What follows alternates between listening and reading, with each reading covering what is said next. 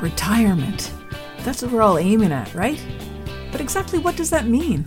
It conjures up visions of endless days of golf, drinks with little umbrellas in them on a tropical beach, feet up reading a book. Is that what it's all about? I don't think so. Life would get pretty dull after a while without anything meaningful to do, don't you think? I'm Jackie Doucette, and I'm on a mission to discover exactly what life is like beyond retirement. Join me while I chat with people who've already done it, who've retired to something rather than from something. Let's find out together exactly what's waiting for us when we say goodbye to that 9 to 5.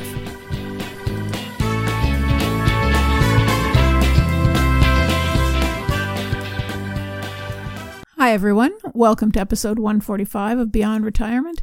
Today I'm going to chat a bit about some of the ideas that Julie Scott brought up in our last episode. So if you haven't listened to it yet, it'd be a great idea to go listen now before you get too involved in this one.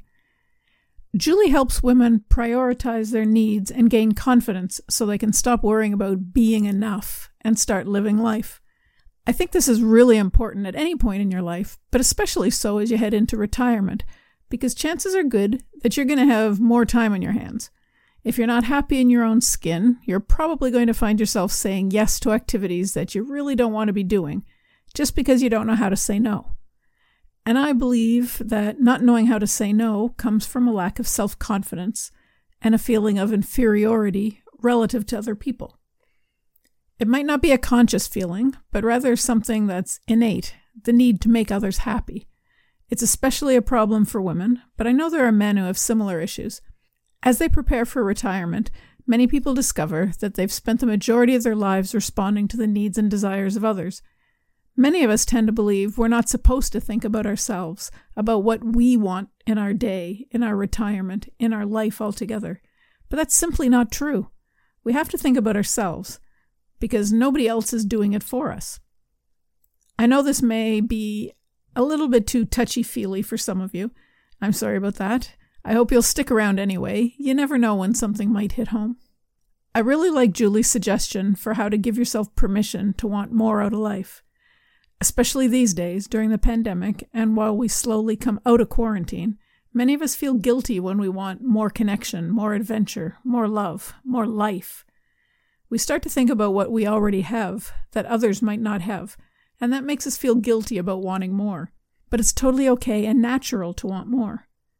The first thing Julie suggests is that we stop beating ourselves up. That means we shouldn't be pushing down our desires and ignoring how we feel. We should be taking the time to examine what we're feeling and acknowledging what we want. Just because we're fortunate enough to have plenty doesn't mean we don't have hopes and desires. It's normal and important to have dreams. Without something to strive for, our lives would be meaningless. So stop beating yourself up for wanting more. Next, she says we should stop comparing ourselves to others. We don't need anyone's approval to be ourselves. Nobody else has your feelings or your thoughts, and nobody can say whether your feelings are valid or not. They're yours, so you own them. As you move toward retirement and toward the senior end of the age spectrum, it's really important to remember that self worth is not based on others. It's important to remember that you are in control of your life. No one makes you feel better or worse. You do that yourself with the words you say in your head. So, my takeaway here is that when we're talking to someone, we should say, When you said X, I felt Y. Instead of saying, When you said X, you made me feel Y. Don't give your power to someone else. Don't tell them, You make me feel this way. Tell them, I feel. Got that? It's important. That that power is yours. The big thing that Julie said is that we get to create our own lives. And if we change our mind about what we want, we can choose again. It's not too late to reinvent ourselves as long as we're still alive. And it's okay if what you want now isn't the same as what you want in the future. The key is to pay attention to your desires and dreams and follow them. Keeping in mind that your physical health tends to mirror your emotional health, it's often quite easy to identify when things aren't going well. You start to feel sluggish, like you have no more energy uh, to do the things that you generally do. You're more easily distracted by external activities. You get angry or frustrated more quickly than usual. These are all signs of disease. That's dis ease, the state of being not at ease. When you find yourself feeling this way, stop and assess how things are going overall. Are you happy with your daily routine? Are you missing out on an activity you used to do? As you move into retirement, these are questions that you should ponder routinely. Something I've mentioned before when I talk about conversations in retirement groups on Facebook is that I see a lot of complaints about being bored in retirement, of not having anything to do, or of feeling like something's missing. People seem to think that there's some magic formula or magic potion that you're supposed to get when you retire that shows you what to do next. There's nothing magical about it. Like every other stage of life, it's important to enter it and travel through it with intention if you want to enjoy it. Retirement's going to be different for each of us, of course, but the best way to avoid falling into the trap of dis ease, in my opinion, is to embrace the idea that it's a new phase, like starting a new book or a new chapter in your life book. I know I've said it a lot, and I'll probably repeat the same thing often, because it's something that's hard for many people to grasp. Myself, too, sometimes I forget that things are going to be different. A lot of people say they experience a decrease in social activity as they move into retirement, and this depresses them. This can certainly happen for many reasons, but the most obvious one is that you're no longer in the loop with your work colleagues. When you're not going to the office every day, or you're not responding to work issues via email or text on a daily basis, you tend to drop out of the circles of conversation and activity.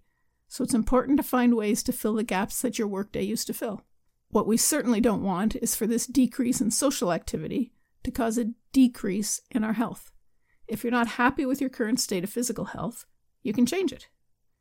One option for filling in the time that used to be taken up with work is to start an exercise routine. The easiest way to improve your overall health is to become more active. And the simplest way to become more active is to get up out of your chair and walk. Walking is the least expensive, simplest form of activity, and it's so often overlooked. Since remote controls came into our lives, we don't even get up out of our chairs to change the TV channel anymore. And that small movement every 30 or 60 minutes was sometimes the only activity a person would get in the evening. Now there's no need to get up at all. So maybe you need to start small and work up to being more physically active. People feel that they're not really exercising if they're just going for a walk. And this might be a way of coaxing your partner or yourself off the sofa and or out of your comfy chair. Just go for a walk around your neighborhood.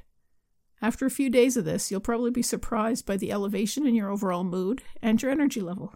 And getting back to the reason I brought this up, your desire to find new social activities may increase as your mood and energy increase.